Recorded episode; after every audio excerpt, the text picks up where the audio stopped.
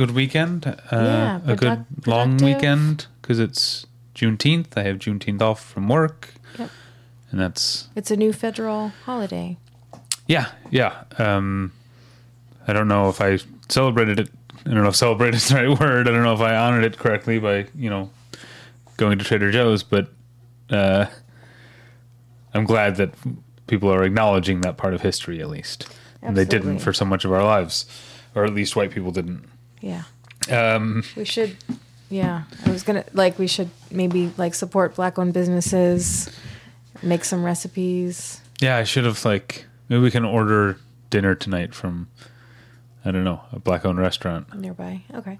But yeah, we've been doing a lot of uh, housework too, a lot of home projects. Yeah, because we're we're kind of like Marshall and Lily Yeah. uh, in this episode. We'll get to that later. If you don't know the show, this is a podcast where we watch an episode of Friends and an episode of How I Met Your Mother uh, every week and uh, discuss, and compare, and contrast. We're on th- season three, episode seven. Season three, episode seven of Friends is called the one with the race car bed, and season three, episode seven of How I Met Your Mother is called Dowisetrepla.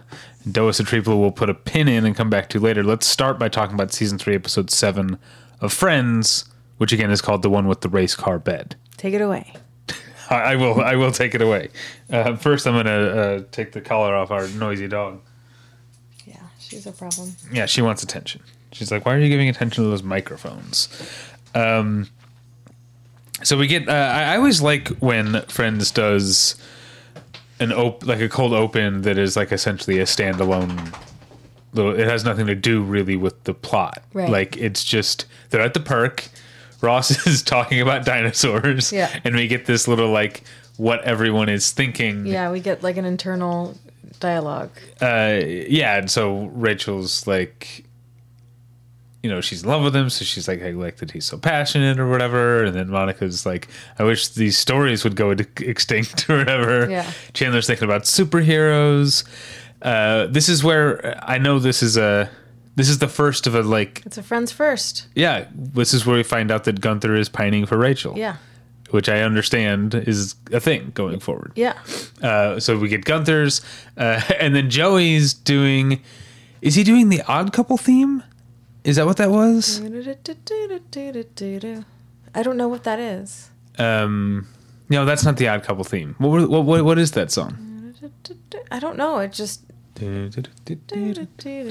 Maybe I don't know. It's call to action, listeners. yeah, Let us listeners. know. I'm sure I could like Google it. Like, what is Joey humming and the one with the race car No, I want someone to tell us. um, okay. Do you think someone will? Yes, I do. Okay. Um, Oh, but the funny the Yeah, funny part ahead. of that is that so we're all hearing their internal dialogues, um, but Phoebe and Joey are so in sync that she hears his. And yeah, and she's like, "Is someone singing?" song?" Yeah. it's not the Odd Couple theme. I looked it up, but Okay. it's it's Baby Elephant Walk. Do, Oh, do, do, do, oh, do, do, okay. Which I knew I recognized. You're right. Yeah, I think I was singing the Odd Couple theme because it wasn't there an episode in like season one where they're all like sitting around the perk, not talking, like they're like reading magazines, and like Ross is doing a crossword or something, and they all start like humming the Odd Couple theme together. Wasn't that a, a, a thing that happened? Yeah, that sounds right. All right. Um, here's I. I want to take a moment to talk. We're, you know, seven episodes into the third season of this show. We've never really talked about the opening titles and like what everyone's doing in the fountain. I think like I tend to like be looking at my notes during that part. In this episode, I really like watched and like Yeah. everyone has their own little like bit Antic. Yeah. yeah, and I, I'm trying to think what all of them are. It's like Rachel. I think her bit is that she like did she bring bread to feed ducks, but there aren't ducks, so she's just Mm-hmm. She eating the bread. to eat the bread. yeah. Um, Chandler is like pretending to be like the fountain, right? Yeah. Is he actually? Did he? Does he drink fountain water? I'm guessing they cleaned and replaced that water because also Ross is also like fully submerged in the water and then like pops his head up, up, and like yeah. smiles at the camera. Um, I'm trying to remember what else everyone else is doing. I know they're like kicking water. Yeah, yeah. But everyone has their own little like thing. I should have made a better note of it. Um, Yeah, I'll pay Yeah. more attention next time. I've Yeah. seen it so many times. It's just like background. I'm not like or is Joey the one who spits water, and then Chandler's thing is that like he's trying to get the fountain to come on and whatever, and it won't come on, yeah. something like that. sounds but I right. can't remember at all what Monica and Phoebe are doing. Yeah. Yeah, I can't. I can't picture it. But anyway, it's very fun. I wish. Um, I don't know. I'm I, like I'm probably repeating myself, but I I miss when shows had like full title sequences. You know, you and I were recently watching Bridgerton, and Bridgerton has this kind of cool title sequence, but it's only on the first episode of each season. Mm. And Glow did the same thing. Mm-hmm. Glow had a cool like this is a Netflix thing. Although I, I but I like that BoJack Horseman like not Has only a- has a full right. title sequence, but it like changes over the show to sort of like reflect what's going on. Like Yeah. I'm like I'm rewatching the show when you get into season three, which is at the end of season two, BoJack buys a boat. You know, Yeah. and so in season three, whenever you get to the shot at the end of like BoJack's house, there's a boat in the driveway. Right. and I, I love the I love that kind of stuff. Yeah, that detail. Yeah. Uh, anyway, um, so then when the, the when the episode starts properly, we're at Monica and Rachel's. Everyone's there, including Janice, who is like essentially part of the gang at this point, which I yeah. love. Yeah. Um, and they're watching uh, Happy Days because that's what the friends do. um, and then a uh, uh, commercial comes on for Janice's soon-to-be ex-husband's mattress store, and um, uh, yeah, so everyone's like boo because like they all they're all Team Janice now. I love it. I'm very happy that everyone loves Janice now. Yeah, and they're not trying to break them up anymore. Yeah, yeah. She's a she's a part of the group, and and um, yeah, she's just got the cutest voice, and I just like uh, uh, I love Janice. Yeah. Um, More to come on that.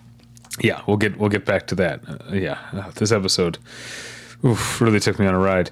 Um, back at the perk the next day, we find out that uh, Rachel has made plans for her and Ross to go to uh, dinner with her dad. Yeah. which is like, I know this isn't the point. Like the point is he doesn't want to go to dinner with the dead. but I feel like this thing of like if you're in a like people in a in a relationship like making plans for the other person without like let me check with Ross, let me see what mm-hmm. his schedule is like Yeah. that's fucked up. You got to get that shared calendar. yeah, they But need a shared shared Google calendar. But also, like, even though we share a calendar, we often will, we won't like spring something on the other. We'll talk about No, it no, and then yeah. put it on the calendar in a funny way to make. to make the other person laugh. Yeah. Yeah, yeah. Um, so anyway, so so now Ross has got to go to da- dinner with uh, Rachel's dad.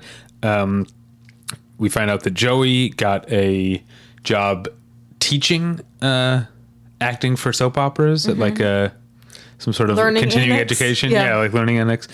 Um, and Monica, we find out that even though everyone hates the Mattress King or whatever he's called, that's what it is, right? Mattress King. Yeah. She's Because blown away by these prices. Yeah, so she, she takes Phoebe along with her to go buy a new mattress. Yeah. Um, it's a funny scene. Like we see that like the mattress king thing is like taken literally because Yeah. like the like salespeople that are dressed up as like jesters and like Yeah. maidens fair and Yeah. stuff like that. Yeah.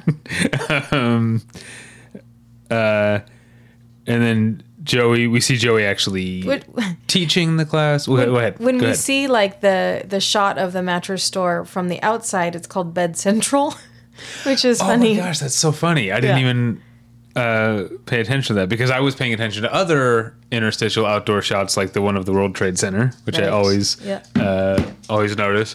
Um, so then after Joey teaches his first class, he comes over to Monica and Rachel's.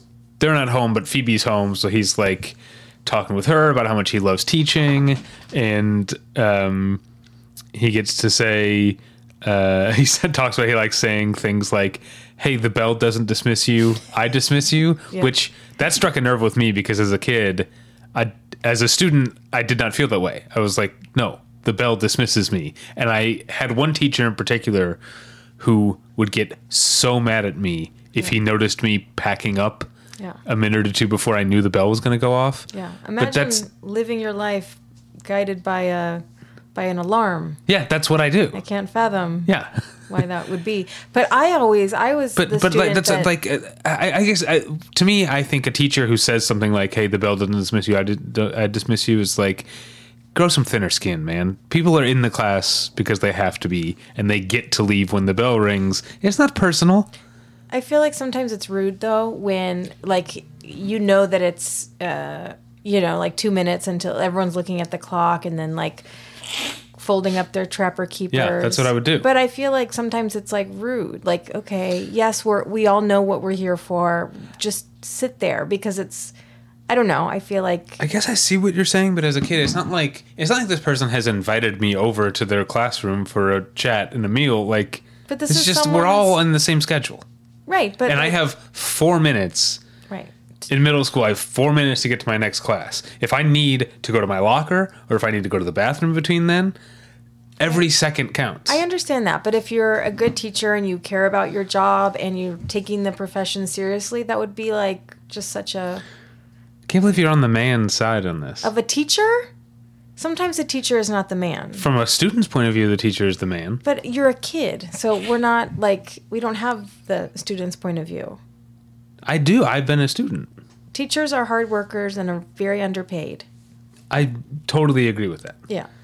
I'm just saying, it's okay. Like, don't don't take it personally if your students want to get out of your class, Uh, right? Listeners, let us know what side you're on, the student or the teacher. No, but you actually you bring up a really good point. I should like teachers. Teachers do are not the man. amazing work. Yeah. They're not the man. They don't get paid in a just society. They would be paid more like doctors are paid, um, and it would be a very highly sought after Yeah. r- role because it's so important. It, I understand it's truly important, but I, I guess I'm just saying there are parts of me that are still stuck in like middle school and high school where I'm like, oh, homework sucks. Like I still have that like point of hate view. math. Yeah, that's who I am. you. I'm like Jimmy Buffett. Yeah. Math sucks. Yeah, Isn't that a Jimmy Buffett song? I think it is. So one way I'm like Jimmy Buffett. Yeah. I guess I like cheeseburgers. And you love Margaritaville. Well, I liked when there was the Margaritaville Casino in Las In Vegas. Vegas, There's yeah. not anymore. There's still the Margaritaville restaurant, but they got rid of that part. It's just more of the Flamingo now. It used to be its own little mini casino Yeah. in the Flamingo. well, now it's like the bird. The bar that used to be the five Yeah. o'clock summer bar is now the bird bar because they have bird cages Right. all over. But it doesn't have the five o'clock summer bar in Vegas was so fun because there were like nickel beers at five p.m. every day. Yeah. and if you were hanging out at the bar, you would see like the bartenders the time before 5 p.m. just start filling up glasses because they knew everyone was going to Yeah. come like And there was that one bartender there we always talked to who he like, still works there who did like all kinds of like a few years fancy like cocktail style like fling fling 'em ups and Yeah, throw yeah. arounds. Yeah. So I apologize to any teachers listening that I still have the bratty student mentality. Yeah. Um, okay. What was I going to say? And okay, so Joey also has an audition. He's going to play a boxer. Turns out Phoebe knows how to box for a reason, like a reason that is supposed to be funny, but is like very sad and scary. Very dark, yeah. About, yeah. Um, but her having to fight off men at the when she was staying at the YMCA. Who weren't acting very Christian like. Yeah. Oof. Um, and she punches him in the nose, and his nose starts bleeding. So because of that, they don't even notice that when the mattress arrives, Phoebe just sort of signs for it, makes up a middle name. But the the guy who delivers it even goes like leans into it. Hear ye, hear ye. Your mattress has arrived. yeah. Um, so they didn't even notice that they sent the wrong bed. Yeah. They sent the little kid's race car bed, which was something I didn't mention at the store that Phoebe like saw a kid on the race car bed and Yeah. made some joke about in England that bed would be on the other side of the store. Yeah. Wasn't a great joke. No. Um, also, if you're expecting a big furniture item, they give you a window and like you're usually home and like orchestrate the delivery and where it goes and the setup. Yeah, Monica shouldn't be taken by surprise. Monica shouldn't be like she should have arranged to be home during the window of Yes. delivery. Yeah, yeah, you're probably right. Um, But then Phoebe wouldn't sign hilariously as Monica Falula Falula. Geller. Okay, so uh, Ross and Rachel go to dinner with her dad. He's once again played by Ron Leibman, who played him uh, before in the one with the two parties, right? Right, yeah. Um, he's still Still a dick. Uh, he still yeah he still loves his boat and he's very sad that his boat has has has rust which is boat cancer and then like ross makes a joke about losing a bike to like to cancer or Yeah. whatever and it's very like dr green does not like the joke but No. it's like cute that rachel likes it Yeah. but has to like hide Yeah. that she thinks it's funny Yeah. um, uh, but then at the end of the dinner, so Dr. Green doesn't like Ross. But at the end of the dinner, Ross, uh, here, okay, we'll get into some more questions of etiquette here. It turns out Dr. Green is a bad tipper. Yeah. He they tipped like 4%, which is awful. Yeah. But also, Ross shouldn't have looked, right? Yeah, it's weird that he looked. That's bad etiquette too. Yeah. Like, because I've definitely been in situations where someone else is paying and I am like, I hope they tipped well, but I have to be like, It's not my it's, yeah. I'm not paying. Yeah. I'd like, yeah, uh, you you just you can't look. So Ross shouldn't have looked, but he looks and then he tries to fix the tip, uh, like Larry David did. I'll look if it's just like us. Uh, yeah, I try not to even do that too because you've said that. You've said that you feel like I'm like Judge- checking on you to make making sure you Yeah. leave it. So I've stopped doing it. I've stopped looking even when if you're paying. I've stopped But looking. we've both established like no matter what and like ooh, excuse me. uh Ross even says like I tip 20% even if there's a bug in my food. Yeah. And we're the same. Yeah, yeah. I think he says fifteen percent. That was this was twenty something years Right, ago. right, We, we're twenty percent minimum tippers. I noticed um, uh, last night you and I went um, out to a like a bar and had dinner, and um, they give you the little like, hey, if you want to tip fifteen percent, it's this. Twenty percent, it's this. Twenty five percent, it's this. But I realized that that's because you and I have said before that we both believe you tip on twenty percent after tax. And I realized I was looking at the at the thing and I was like, that's not twenty percent. I realized they were doing it Pre- pre-tax. So I, not to toot my own horn, but I, I Yeah. did actual twenty percent. Um, I've definitely been in a situation where it's like at a bar and we're like a friend and I are getting food, so we're doing like a split check, and I will overcompensate when I see the other. so you are undercompens- looking, I mean, if it's right in front of me, it's but hard. I'm saying I to. go out of my way not to look. But if it's we're each given the thing like right in front, they don't even know maybe who's it. You know, they just like split it, and I see. So yeah, I guess I do look. Particularly, I have some friends who are Bad tippers, who are Doctor uh, Dr. Greens. Doctor Greens in this Four case. percenters? So I will overcompensate because the same bartender is serving both of us. You know, Yeah. so I'll do a little bit more. Uh, okay, so after that, we're back at. J- I just thought of another thing. Go ahead. um, someone like posted i don't know if it was like a tweet that was like reposted but it was like when you go to like a store or restaurant and you see like um like a tablet at the register you know you're gonna tip some tip for something that like normally you would never tip yeah, but I love that. because Like, there's always gonna be a tipping option like no matter what yeah, but I say if there's if there's there's, an a tipping option, yeah. I will tip. Yeah. I, I don't know, like I'm. I, I know like there are things that are bad about this, but I'm very much like a no cash person. I almost never have cash on me unless I've gotten cash out. Yeah. Because I know I'm going to need it for a specific thing. I almost never have cash on me, which I know is bad. Um, but uh, but I do feel bad sometimes. I'm in a store where they don't have like the tip thing on the touchpad, but there's like a tip jar, but I don't have I don't have anything to put in there. Yeah. I should like get back to Keep some carrying ones on you. cash Yeah. because like there are tip Small tips bills. or if like someone on the street needs some money, I should have Yep. money. But I'm very much uh, I almost never have any cash on me at all ever, Yeah. and I probably should. Yeah. All right. Um, okay, so Joey's back teaching his class, and he's giving all these like uh, very practical acting tips about like how to pretend to cry, what sort of face you make if you're supposed to be like coming up with the mean or you know a dastardly plot or Yeah. if you're like you've gotten bad news or whatever. And it's very funny because like throughout the like, the rest of the scene we end up seeing him like do some of these things which is very funny. And we've already seen the joke when he like the smells smell a fart. yeah yeah, um uh and but then a, a, a student comes up to him after uh to ask for for some some, some tips because he's got an audition and it turns out it's uh, the same audition that Joey has, the, Yeah. the the boxer character. And this um, actor, Joey Student, is played by an actor named Khalil Kain, who I recognized immediately because through no fault of his own, he's a good actor. But he is in maybe my least favorite episode of Angel. Oh, I don't remember him. Do you remember the episode? So you remember uh, you we've watched Angel a few a couple through a couple times.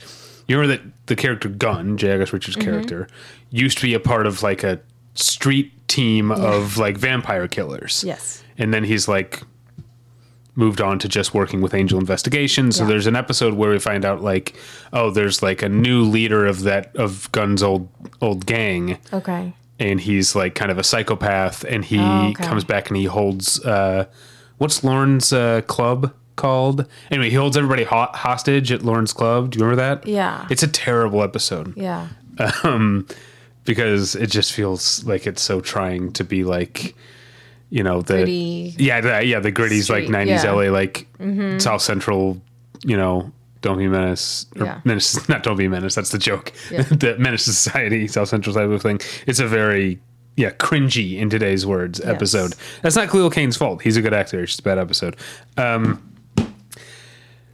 despite the fact that Rachel liked Ross's bike joke they're still kind of fighting um uh, she's upset with how he treated her. She's um, saying we have to invite him to brunch tomorrow morning to make this up, you know. And I thought that like my 2020s like brain was like I thought they were going to go to brunch, but invite him to brunch means have him over and prepare way too much food. A we'll get to that. bagel spread. Yeah. Props to the props department. But uh, I'm getting ahead of myself. Um, there's a Caritas. um, what's Caritas? Caritas Oh, Caritas. Caritas. Caritas is Lorne's. Yep, that's Lorne's club. Caritas. Yeah. Um, Caritas. uh, all right. So, but the what the the important thing about this scene about Ross and Rachel, you know, uh, is that Rachel says something about Ross because Ross has hurt his neck, and Rachel Rachel says something about you should go to the chiropractor, and he's and he makes some joke about like I don't want to go to someone who couldn't get into medical school, medical school or something, and that like. Uh, as much as I hate to be Ross in any situation, You that's very, much you and me Yeah. because I've never been to a chiropractor. It sounds like when you say you should go to a chiropractor, it sounds like you should go get your palms read. That's that's what it sounds. That's what I think. That's like that. You that's the and level Ross have a lot in common. that's how much I take chi- the chiropractic. But if it- practice, whether or not you think it's bogus or hokum, like if it works and helps people, then why dismiss it? uh, yeah, I guess you're right. and also, like because of my, it doesn't hurt anyone. it doesn't hurt anyone, and it actually like I swear by a chiropractor, Yeah. and I need an alignment every once in a while. Believe it or not. Okay. Um. So uh, Monica finally sees the car. I feel like this storyline didn't pay off that well. It's called the one with the race car bed, but it just kind of like I thought, Fizzled out. yeah, it just kind of Yeah. fizzles out. But, but Monica sees the car and she she freaks out. They try to convince Chandler that this has always been her bed, Yeah. which is weird that Chandler's so familiar with her bedroom. And why was she so embarrassed to say like, "Oh, like Phoebe signed for the wrong bed"? Yeah. Like, why is that an Yeah. embarrassment? Yeah, not great. Yeah. Um, uh, Joey decides to sabotage uh, Khalil Kain's Ugh. character's chances at getting the the part as a boxer by advising him to play it uh, super gay, in his words. Mm-hmm. Yeah. Um, But it backfires. It plan. backfires. Yeah, yeah. Um, what doesn't backfire is the brunch plan because Ross and Dr. Green end up getting along like gangbusters by by criticizing Rachel Yeah. together. Which is a Seinfeld storyline. It was very much like Oh, like do- when George Elaine and, Elaine, George yeah. like end up bonding over like the only thing fun they can Jerry. talk about is yeah, me, the way Jerry gargles and Yeah. stuff like that.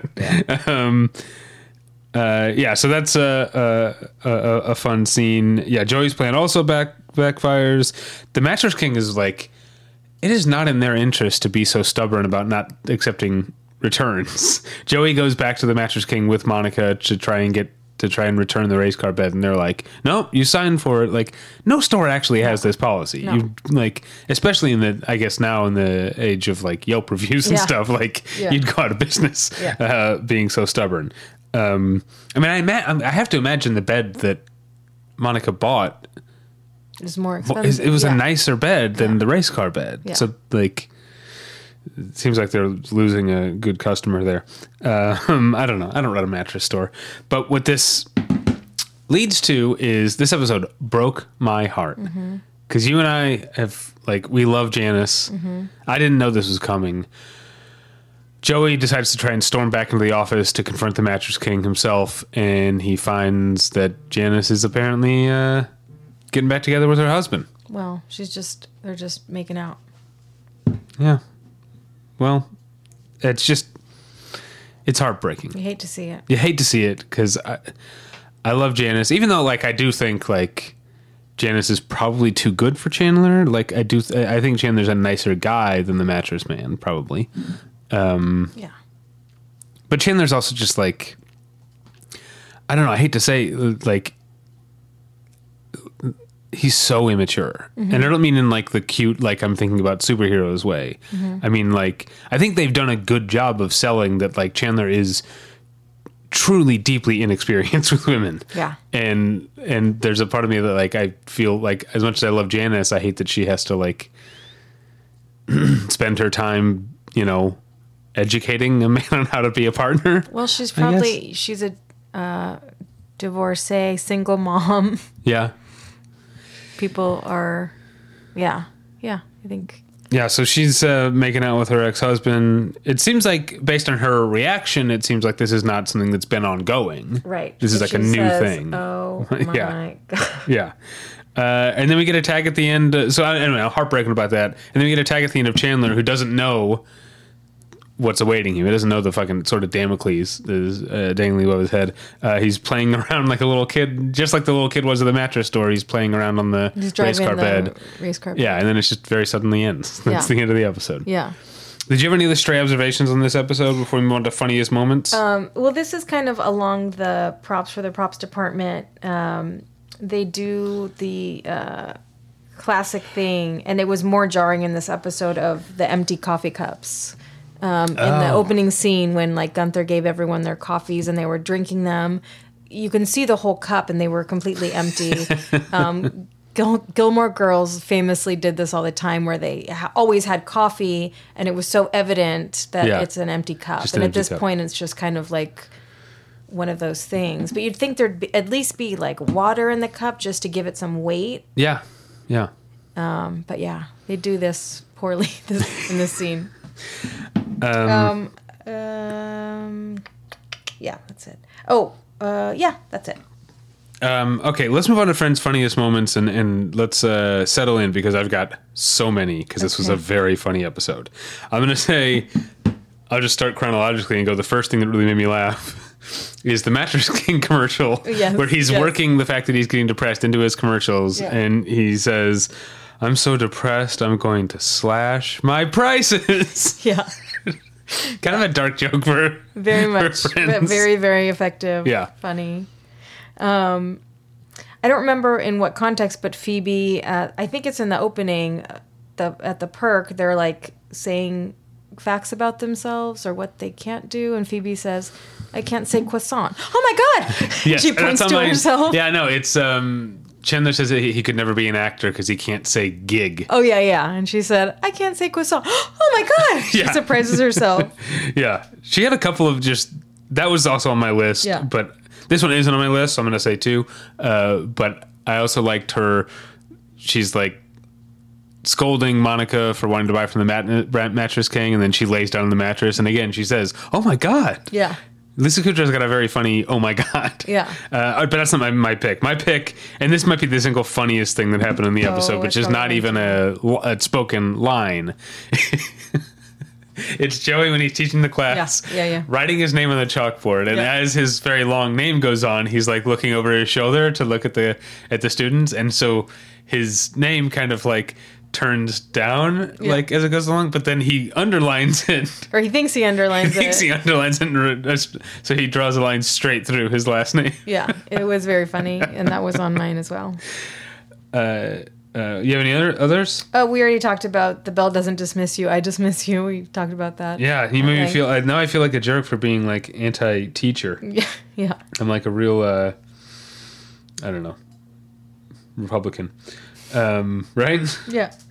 Uh, Oh, I I, also- should say, by the oh. way, this episode, um, I want to, I want to call out that this episode was directed by Gail Mancuso. She's done a lot of uh, TV and and and, and stuff, uh, but this episode was a particularly well directed one. So I wanted to call that out. Uh, you have other funniest moments? Um, yeah. Um, Rachel at dinner was talking about um, like she knew her dad was a bad tipper and she's tried to comment on it, but it's pointless. Mm-hmm. And then Ross is like, "Well, you're a waitress. Like you should be more offended." And she's like, "Yeah, but I give him the sneezers."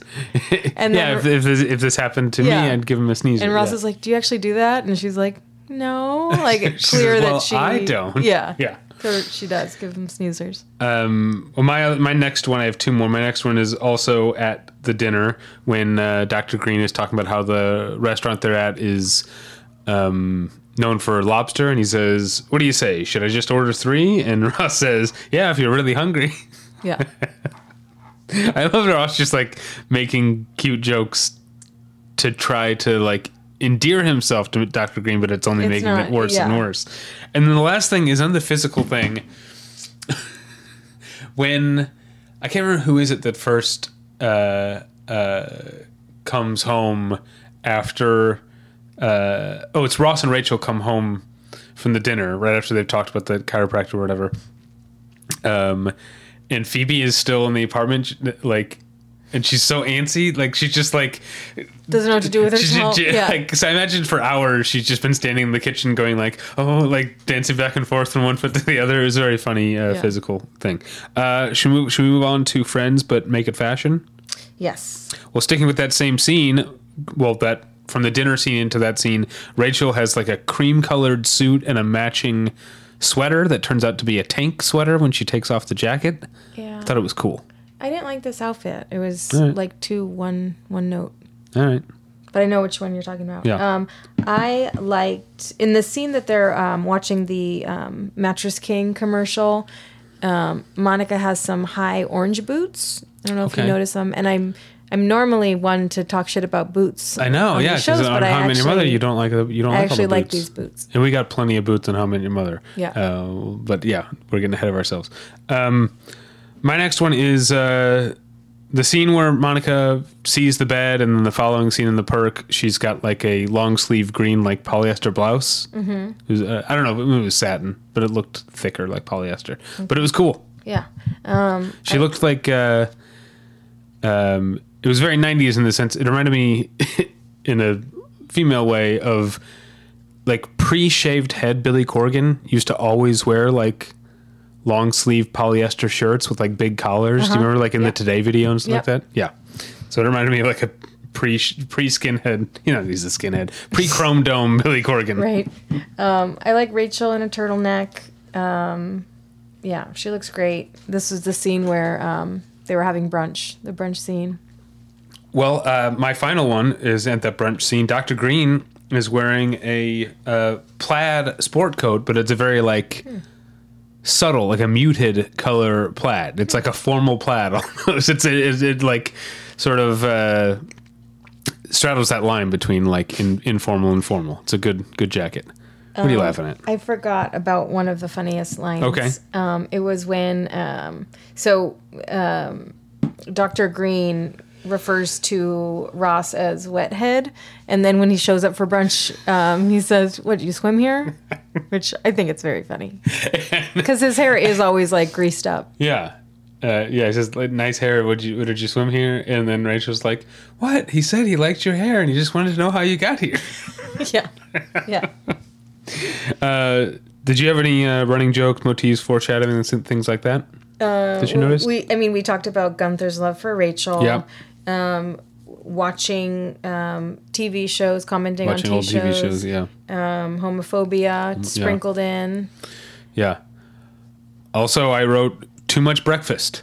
Not enough breakfast, I say. They're always making preparing. It's it's for three people. Like, They love a bagel spread. They love a schmear. how many bagels do you think Rachel and Monica eat per breakfast, like per day? They probably eat like a quarter of a bagel. I always um now you know I'm back in the office a couple days a week, but it has you know it hasn't. I don't know if it ever will go to like full time office work again. So we don't have Bagel Fridays anymore like we we used to. But I always like thought it was kind of I, I don't know. It kind of bothered me when someone would just take half a bagel. You know, mm-hmm. like from the Top or the bottom? No, I don't think so. because it it feels like. Some what- people want only half. But then there's a half left that you know someone touched, and it's like, why are you leaving your trash behind? It's not trash. It's like if you are like, what would you prefer? To throw it away? I prefer they eat the whole thing, I guess. But I'm saying, it, I, I just, I like, if I only wanted half a bagel, I feel like maybe this is me being like a germaphobe or whatever. Like, I don't want the half a bagel that I know someone else who I don't know who they are already picked up and Well, if you're a germaphobe, you don't have communal food. That's true. So That's true. I guess one way to do it is like, if you have a friend there, like, do you want half of my bagel? Yeah, yeah. To kind of like Yeah. create a situation. Unfortunately, I don't really have that kind of friendship with any of my coworkers. You wouldn't share a bagel with a single one of your coworkers. I don't think I have. I mean, I like my coworkers just fine. We talk about movies, but uh, I don't know if I have hey, a you food see sharing that type of. movie? Do you like bagels? Do you want to share one with me? I like the top. Do you like the bottom? Do you, do you have anything else, or should we move on? Let's move on. Well, let's take a quick break first. Okay. you can host the best backyard barbecue. When you find a professional on Angie to make your backyard the best around. Connect with skilled professionals to get all your home projects done well. Inside to outside, repairs to renovations. Get started on the Angie app or visit Angie.com today. You can do this when you Angie that. All right, we are back, and we are ready to talk about How I Met Your Mother, season three, episode seven, Dowisetrepla. Natalie, take us away. Okay, so um, we open with Ted introducing uh, the idea of uh, mistakes being made. We start with Barney, and he made a mistake um, named Meg. Um, so he Right. he starts with like pretending to be um, like pro commitment and how he wants to like settle down just to kind Yeah. of bed this lady who um, I guess he likes her breasts and is Right. objectifying her. Um, and then we, okay, we're at like their the apartment, and we kind of see that Marshall and Lily are trying to kind of like have a romantic dinner, and they're kind of like there's like a bubbling discontent about like not having their own space. Yeah. So they decide to go apartment hunting. I thought it was weird because usually Ted, his whole thing is that he's the responsible one of the group, you know? Yeah. Like, remember when Ted briefly, like, packed up to move in with Robin and, Yeah. like, all of the, like, stuff, like, in the kitchen was Ted's? Yeah. Like, it's funny to think of Ted as being, like, the, the, you know, the, Well, du- the, the Dupree and Yumi and Yeah. Dupree. Yeah. because he's normally the. He's the one staying up till one. three with cigars Yeah. in the apartment. Um, but yeah, it comes to like they're trying to have a romantic dinner, and um, there's another little scene where Lily walks in on um, Ted shaving his balls. He's grooming himself. okay, Yeah. okay. Um, uh, let's see. Okay, so yeah, we are talking about Marshall's mistakes. He's only made three mistakes in all of his life. One, he tried to fly off the roof when he was a little kid. Um, another one, we saw the wedding when he shaves a line down the middle of his head. Yeah. And the third is um, getting into real estate. This particular. Uh, This particular real estate Yeah. venture yeah. Um, and there kept being the scene where um like we see it play out, and then Ted will say is what he should have said or what Yeah. they should have said, Yeah. and what they actually said is like the opposite of what they should have. Yeah. Um, We get a fun little um, future fantasy. Marshall and Lily both have like alternative like dr- so they want their own space to like start their family. Yeah. And Marshall's fantasy is having four boys and they're all playing the drums. They have like a, a band. Yeah. And then Lily comes in with a plate of like chocolate pancakes. Chocolate pancakes, yeah. And then in Lily's fantasy, they're like she has two daughters and they're French. and and the names brings- are Um, I don't remember Penelope and Daphne. Yeah, yeah. Um, they speak French, and he br- uh, Marshall brings like a plate of chocolate crepes. Crepes au chocolat. Yeah. yeah. you you took one of my funniest moments, but that's okay. okay. Um, yeah, who yeah, who wants crepes au chocolat? But also they like have a mother daughter group show at the Met. Yeah. They're they're successful artists. Yes. Yeah. Yeah. they're painting. Um, so then, so Robin, this is like an extension of the plot line of Lily having like crazy credit card debt, like 15 credit cards all maxed out because she's a shopaholic. Yeah. So she and Robin, Robin's trying to convince her to tell Marshall before they make a huge mistake. Um, they go to a um, like sh- shopaholic meeting. I don't know what the term would be. Like Yeah. I mean she says my name's Lily and I'm a shopaholic. But right. probably is like and then more- Robin says, Hi, "Hi, Lily," and then no one else says it, and she's like, "Oh, I guess that's not what we do here." um, but I think for all of those like twelve step programs, it's like admitting that you have a problem and Yeah, people being people accepting and welcoming. But I don't know. I've never been to I've only seen them in movies and TV shows. Oh, I've been with um, other I know. people. Um, so yeah, then um, it all kind of comes to a head when they go to the mortgage broker, and Lily's idea is that she won't even give her information; it'll just be in Marshall's name, who has good credit and a good job, um, because he took he took the corporate job, Mm-hmm. you know, so they could do things like this. And then the mortgage mortgage broker um, is like, "I need your social security too." And there's a funny moment where she rattles it off so quickly and he he still gets it like Yeah. he's real quick with the This guy's name um, is uh, Phil Lewis is the actor. Uh, coincidentally, I noticed I looked him up and, uh, and he on the I I don't know Disney or Nickelodeon whatever show Suite Life with Zack and Cody or whatever. Okay. He played a character named Mr. Mosby, oh so that's interesting. But um, he's great in this scene. I oh yeah I love very him. very he, funny um, I hope, hopefully you won't take another one of my funniest moments, but he, Okay. he had he had one of my funniest moments. I think you're okay Yeah. Uh, so then yeah um the the mortgage broker is like uh your your loan amount your um, interest rate will be 18% and they're like that can't be right and he's like oh yeah look at look at lily's debt and so marshall is just gobsmacked by this and Lily feels bad about it. They go back to the apartment and clearly have like a huge fight, which we don't see, but we later get a good payoff with the Mosby boys, which is Yeah. Ted's like um sleuthing and Yeah. like seeing evidence of a fight and then Yeah. like piecing together how it went. Yeah, Which was It- really funny. to It me. reminded me of as much as I hate this movie, um, Willem Dafoe in the Boondock Saints. Do you remember? Did I you? don't remember that scene. Okay, after the shootout, he like walks through the space and like Oh, okay. recreates everything that happened. But yeah, this was But oh, then it ends with a reference to uh, um, CSI Miami, where with Ted like uh, putting on his sunglasses and making like a one-liner. Oh, you know, okay. because like uh, uh, looks like Lily left the lid off, sunglasses on. Oh, okay. and I Marshall didn't know- flipped his. Okay, I just assumed that was like for just like a detective. It's a, I've I wasn't a big CSI. I watched like regular original recipe CSI a lot, uh, but I never watched Miami that much. But it, was a thing that like it became a thing that like going in like the cold open would be like David Caruso's character like discovering a body or like looking at a crime scene and then like sliding his sunglasses back on and making some sort of like crack about the the the the murder and then g- would go into the credits. So like Okay. the sunglasses thing is specifically a CSI Miami reference. Okay. Um, but yeah, and it was also a testament to how much, how well he knows his friends. Like, okay, he saw, he saw the water bottle with the label ripped off, so he knew that Lily does that when she gets nervous. And then Marshall would go into the fridge and start eating everything because he's stressed out, and then Lily is um, like feeling shameful, and Yeah, then they have yeah. makeup sex. Um, so he gets it. He gets it right for the most part.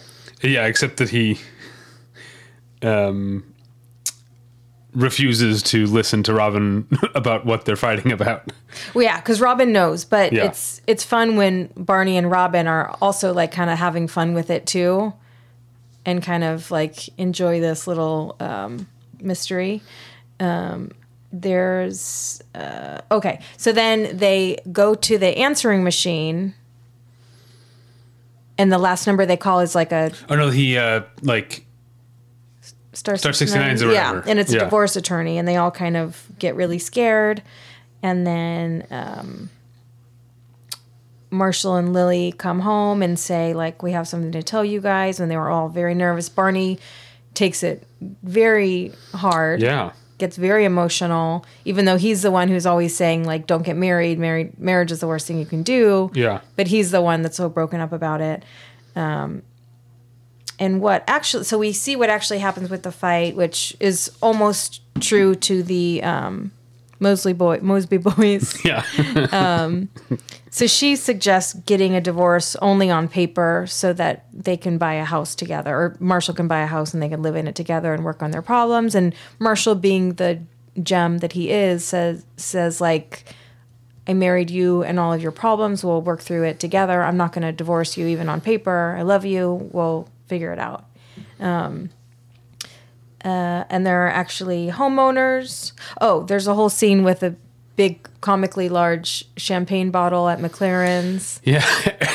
That that's we'll talk about that later. oh, okay. Because I was gonna say everybody gets their like is what he should have said. Yeah, yeah, Moment. yeah, yeah. Because it's mostly about Barney and or, uh, Marshall and Lily, but like other people get their little moments too, as we see in that with the champagne. Oh yeah, you could talk about that. Oh, because like um, Barney's about to open it, and then is it?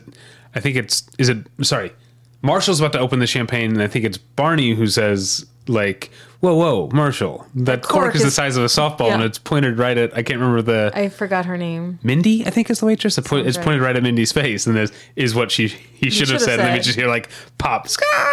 Yeah, and then we see in a later scene we see her with It's a big black black, eye, eye, yeah. which is so sad. um, oh, we missed a part when when Robin, Barney, and Ted think that they're going to get a divorce. They're like eating ice cream and drinking beer on the kitchen floor. Yeah, yeah, um, which props to the props department question mark so they use actual ben and jerry's cherry garcia ice cream yeah.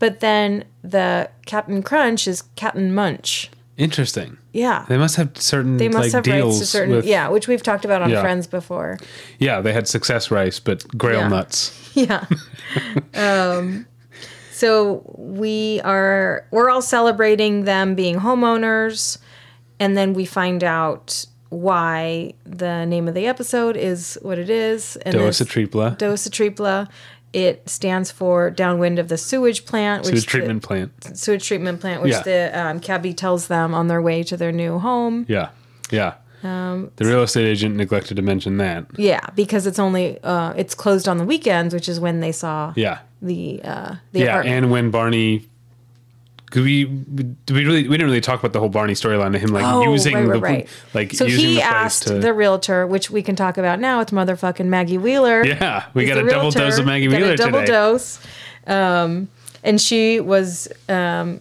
used effectively. I thought in this in this. I wanted her to be I wanted her to be given more to do. Yeah, she did make. She has to be kind of like a straight yeah, straight like yeah, very different. name. Like Yeah. her voice is was jarring to me. yeah because it's, it's, so we normal. don't get the Janice voice. Um, but yeah, Barney says like, "Can I uh, come look at this?" And she gives him like the key code to come to come in. Maybe she knows what he's planning. it seemed like she was yeah Yeah. So Barney takes advantage of poor Meg, and he convinces her that like this is where he lives and this is where he wants to raise a Yeah. family with her, and he says he loves her. And of course, your mom can spend the night, and I'll sleep on the couch yeah go take a shower and I'll, I'll make you breakfast and then he leaves He just he just abandons her it's awful it's awful but it's also very fun like the whole watching Barney do that is it's so like comically outlandish that I'm not actually like I can't be sad for Meg. She's not a real person. It's too it's too ridiculous. I guess. And there's some funny stuff that Barney says, which which we'll get to later. Okay. Um, any other Oh, I have observations? a lot of thoughts. Okay. I liked um, when Marshall yells at Ted early on. He says it's like living in the real world house, and not the early one when they all like had jobs and were responsible. Which- it's like the later ones, which is so true. But the peanut butter. Do you The peanut butter specifically at San Francisco, right? Yeah. Yep, Uh, with reference. Pedro. Yep. Um, yeah, uh, but that's so true. Like to watch the real world early, the early real world world where it really did seem like kind of like an experiment. Let's Yeah. take all these different people and have them Yeah. live their lives in the They have same house. yep. They all had jobs, uh, and then it just became like let's throw a bunch of people who will create like drama Love, together. Love they'll get dra- Island, Yes. and they're all hot, and Yeah. they're all just like hooking up. Yep. yeah they don't and they don't like i remember the the hollywood season which was like 2005 or 6 or whatever they like had a job in the sense that mtv found them a job as a group like they, that they had to go to and be like pas every day Mm-hmm. Right. but it was it was all fake Yeah. whereas like london which is was my favorite Oh yeah. Um, like everyone was like pursuing their own thing Mm-hmm. you know Um, Punk rock band. punk rock band. There was the woman who just worked at a hospital. There was Jacinda Barrett, Barnett, Mm-hmm. Jacinda Barrett, yep. yeah, who went on to be an actress. Um, and then there was the race car driver who was like, Right. A, yay, from St. Louis. B, seemed like kind of a tool.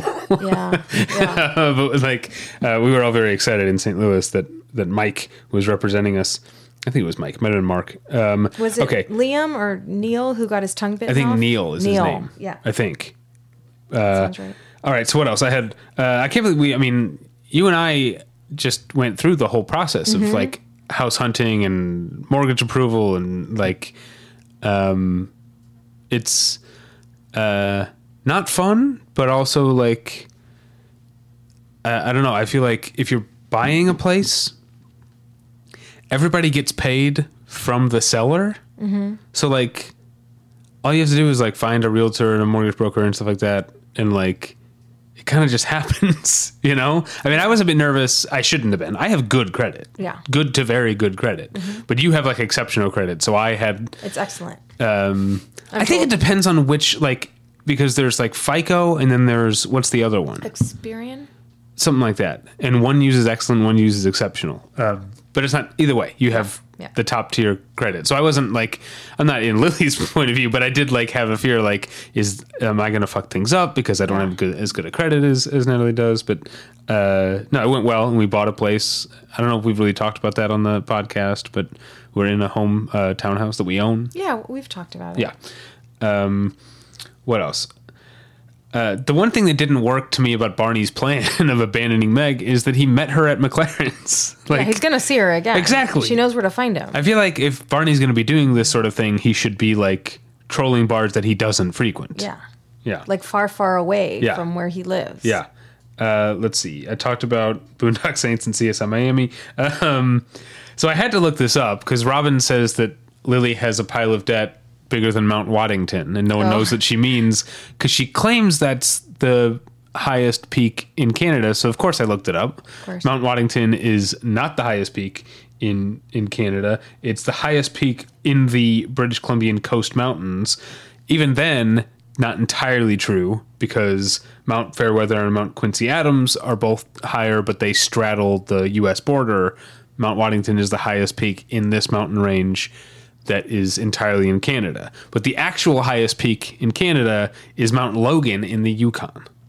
Thank you for that. I think the listeners would want to know. I, I if I were listening, I would find that interesting. No, I, my eyes just glazed over for a second. Um, couple other things. They're talking about like because Barney's really sad, or, or Robin says like, if they divorce, I'm not going to hang out with you guys anymore. You right. guys will hang out with Marshall. While I'll hang out with with Lily, um, which made me think of Happy Endings. Uh, uh, which is in it, the show whose entire premise is that like two of the friends in the friend group were engaged to be married and one stood the other up at the altar and it was like uh, weird and then like um it was funny when uh ted was like to robin like you and i dated and we still hang out it's not weird and then everyone's like eh, it's kind of It weird. weird, yeah. i thought that was funny Yeah. uh and then um i liked uh I don't know if this this is maybe a segue into uh, funniest moments. I didn't actually think the joke itself was funny, but I like Barney legitimately being emotionally invested in Marshall and Lily, but then still using that as an excuse, like while wiping tears from his eyes, making like the like corniest, like hackneyed old dad joke ever about like uh, Marshall married Mrs. Wright. He just didn't know her first name was always, which is like not a new joke. That's a Yeah. very old joke, like and I like Barney telling that joke while being sad is was a funny moment. But I guess that gets us into funniest moments unless you have more. You know what I thought was like really sophomoric was um, like Barney wanting to like steal Lily's bra. Like he he sleeps with women all the time. Like why would he be fascinated by like ooh like a sexy bra? But, uh, that's they, they find a bra in the couch. but Barney's not sophisticated. Like he still like he presents as sophisticated as a tool to get laid, but he is still essentially like a 13 year old boy. I guess. If if if But Barney were the type of person who could be like accust- so accustomed to seeing bras that he wasn't titillated by them, then he wouldn't be the kind of person Barney is. Yeah. Yeah. I guess it, it just seemed like, ooh, like Yeah. that's like such a little boy thing. Yeah, to get and that's what he is. Okay. All right. Um, Do you have any funniest moments? Yes. So um, the the comically large champagne bottle is truly like, gig- it's probably like Yeah. I don't know five gallons or something. Yeah, yeah. It's insanely large, and so in celebration, Marshall wants it and asks Mindy the server for it, and she says. Um, well, it hasn't been refrigerated, and at one point there's a fish in it. And Marshall says, "Once you made the sale, stop selling." Yeah. Like he's delighted by this idea. We also mentioned who wants crepes au chocolat. Yes. Um, one of the funniest things when Barney's being a creep to Meg, pretending the place is his, he Yeah. passes Maggie Wheeler's cookies off as his own. Yeah. And she's like, Did you make these? And he's like, Guilty. My sister's taught me how to bake and how to listen. yeah, that was funny. Um, when uh, Ted is like solving the um, mystery, that that whole part was really funny. Yeah. I liked it a lot. But um, when Robin's like in on it too, and he says, "Nice work, Rook." yeah. I thought you were going to talk about my next one.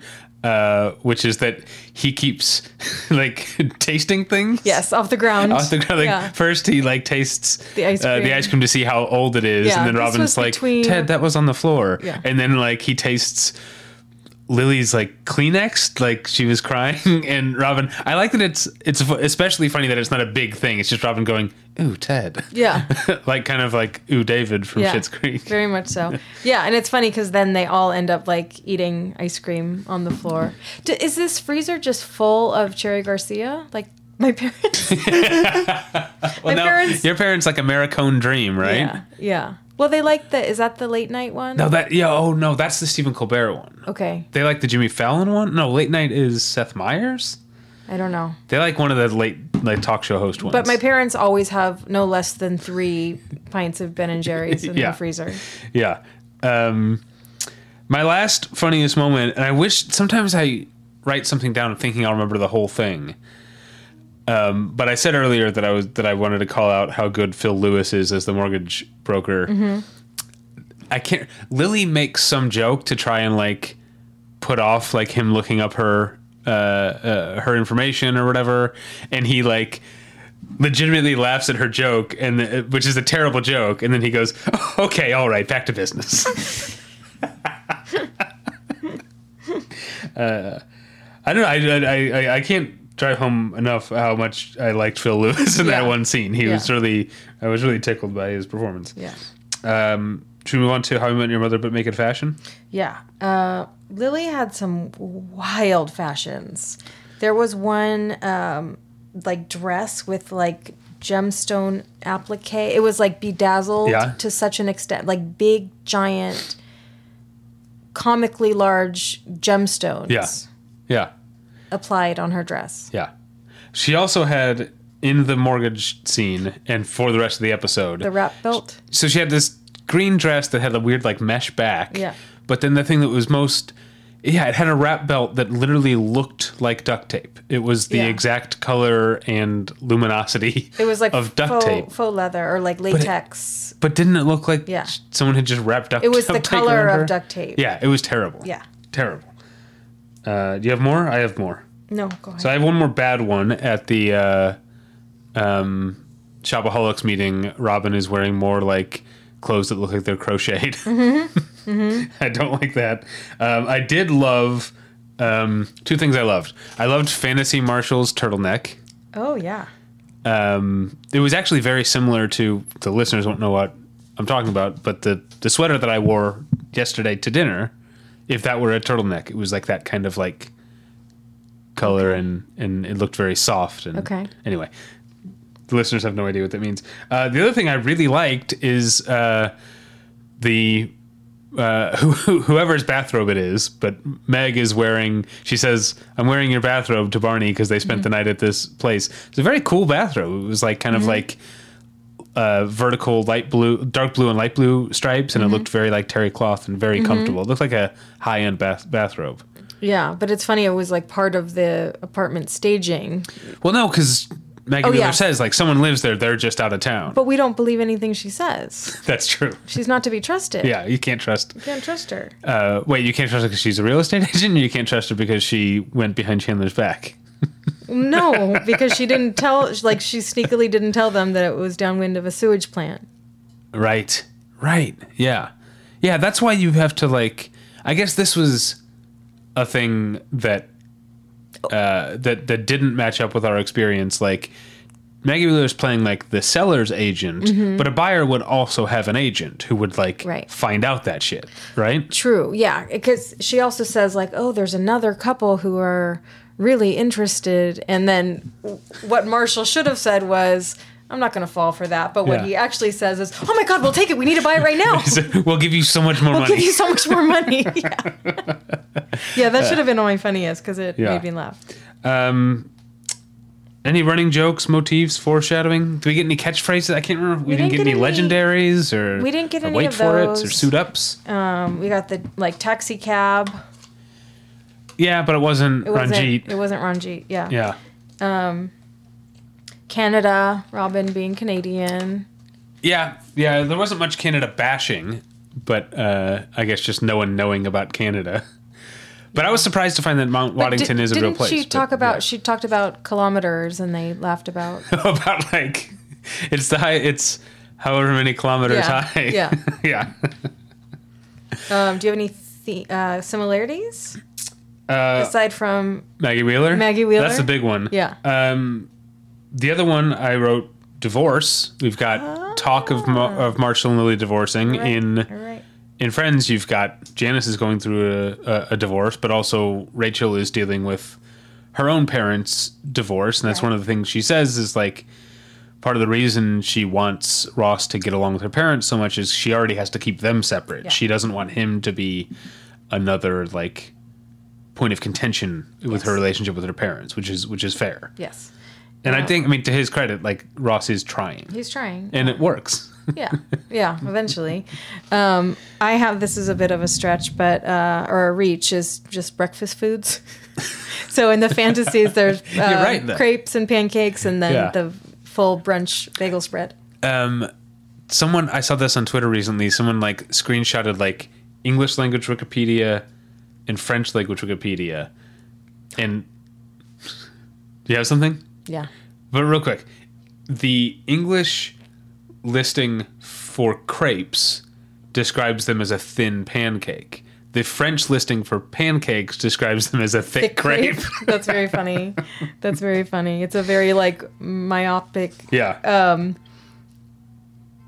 uh, even to like drill down the breakfast food even further, there's talk of a croissant and then Yeah. crepes. That's right. That's right. And how I met your mother. Um, the only other thing I had, these are obviously there's miles between them, but characters making large purchases. I mean, obviously, A mattress. a mattress and a home are very different. Yeah. Now, we say mattress, but clearly Monica must have bought an entire bed. yes, because it wasn't just like she had the frame already. Bring in the mattress.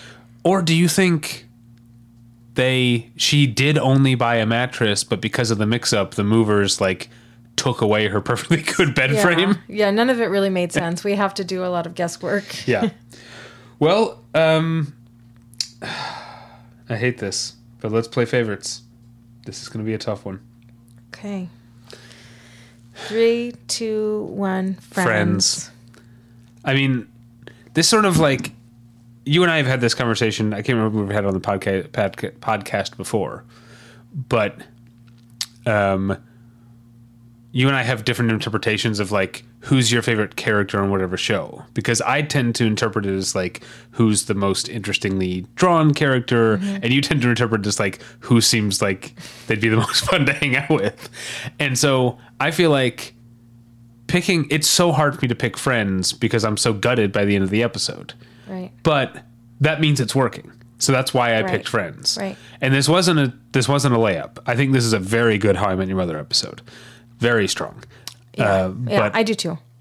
but Friends is just firing on all cylinders right now in terms of uh, the jokes, but also the physical bits or, or the non-joke bits, like Joey writing his name or Phoebe like dancing around, freaking out. Like Yeah. there's just so much going on that that works, and the jokes are are are so sharp, and the characters, the actors are so dialed into their characters, and that's kind of all true on How I Met Your Mother right now too. Like the, that that that show is also singing right now, but I just had to give the edge to Friends because I think. Uh, that gut punch at the end Mm-hmm. worked for me. It didn't feel manipulative. Yeah.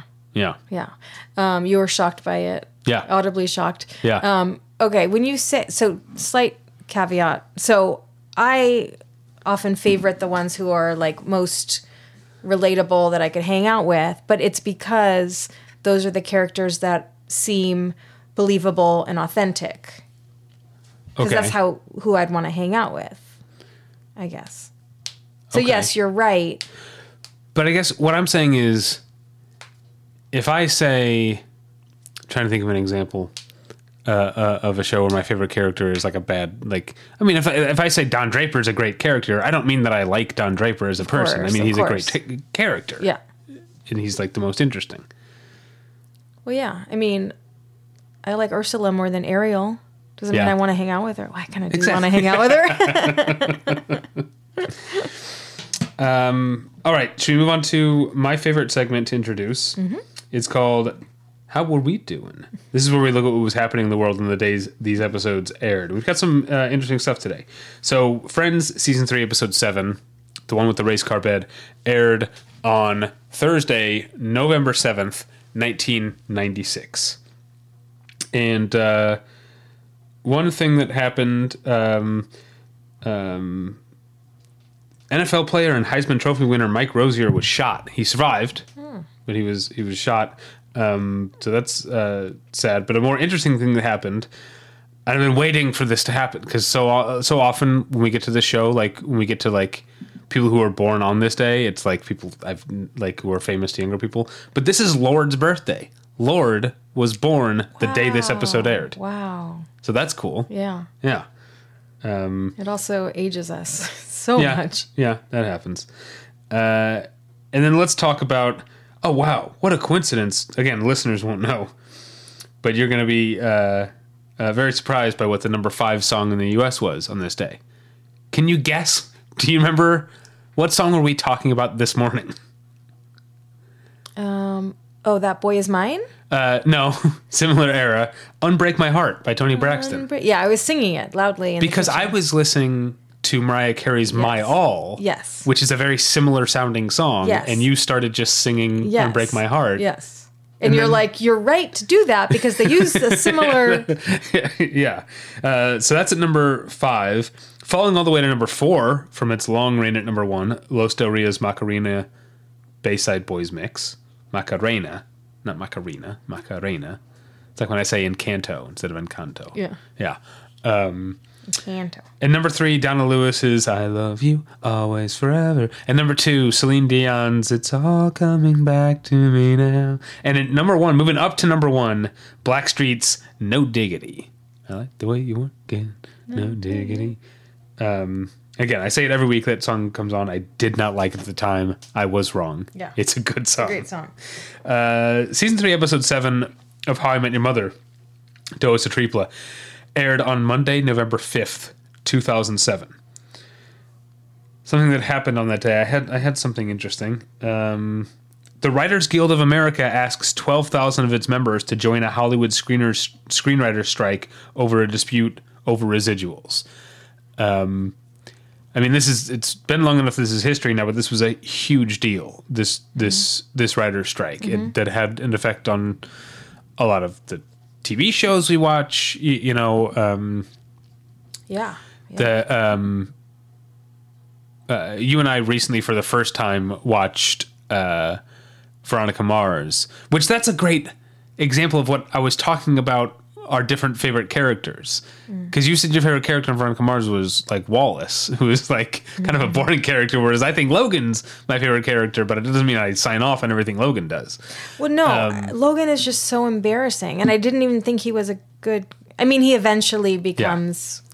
I just everything he did and said. I know what the writers were trying to do with him, but Yeah. I it it didn't work for me. But um, the season three, which was the final season for a long time of Veronica Mars, was uh, uh, it ends kind of it wraps things up very abruptly because they had to because of the writers' strike. Right, yeah. Another famous example is season one of Breaking Bad is only seven episodes long because of the writers' strike, and it's also the reason Jesse survived. Jesse Pinkman was supposed to die by the end of the first season. right. Mm-hmm. That was the plan, and then they kept him around. And then during the downtime, they rethought it, and they were like, "We like this." Uh, this character, we like this this actor, and and he ended up becoming you know such a huge part of the show. But uh, um, but also I like uh, my career path. The, essentially, the career path that I am now on happened because of the writer's strike. Because I was working in closed captioning, and um, the writer's strike was 2007. There was kind of a delay in that thing. It wasn't until 2008 that work just dried up. And I was a freelance closed captioner. I didn't have like a full time contract, so I was like, there was no work for me. Right. So I took a temp job at the company where I now work. Yeah. Yeah, uh, because of the writer's strike. Yeah. uh, and it worked out for me because I love my job now. Um, so that's a big thing that happened on that day. Top five songs in the U.S. on on November fifth, not gonna know a single one. Yeah, but we do have some changes. Um, not much. Uh, Colbie Caillat's "Bubbly" is at number five. We still don't know who that is, but a lot of younger people do.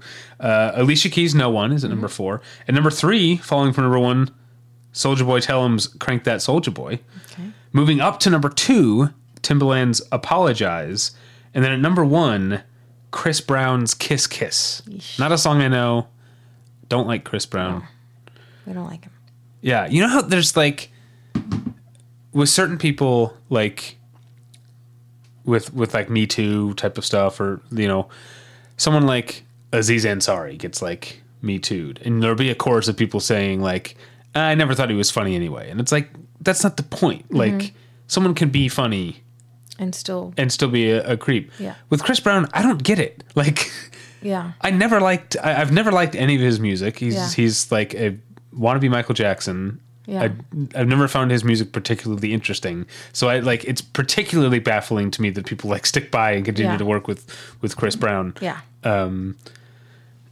Uh, I'm not going to get into comparing whether what he did is you know we can't like say one one offender is worse than the other. That's not Right. the way you want to think about these sort of things. But um, all right, uh, so that's that. Let's move on to the final segment.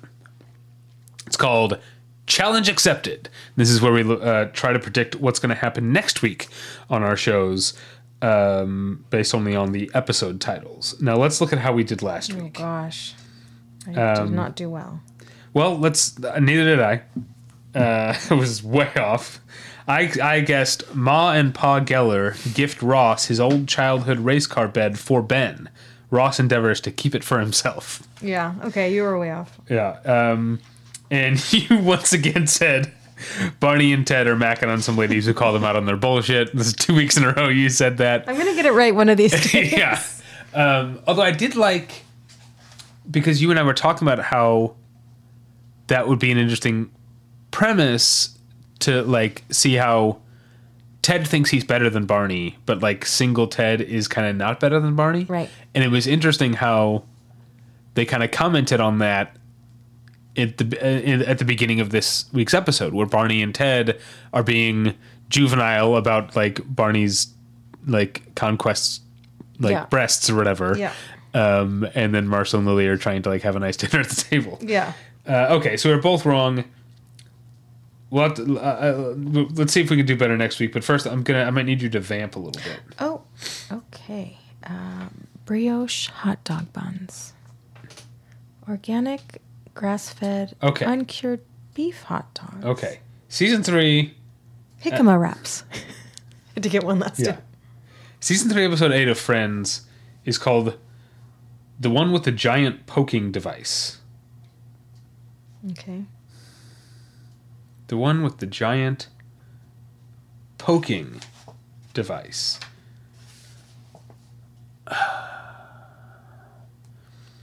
What would it be for? Poking, obviously. Um, I'm gonna say.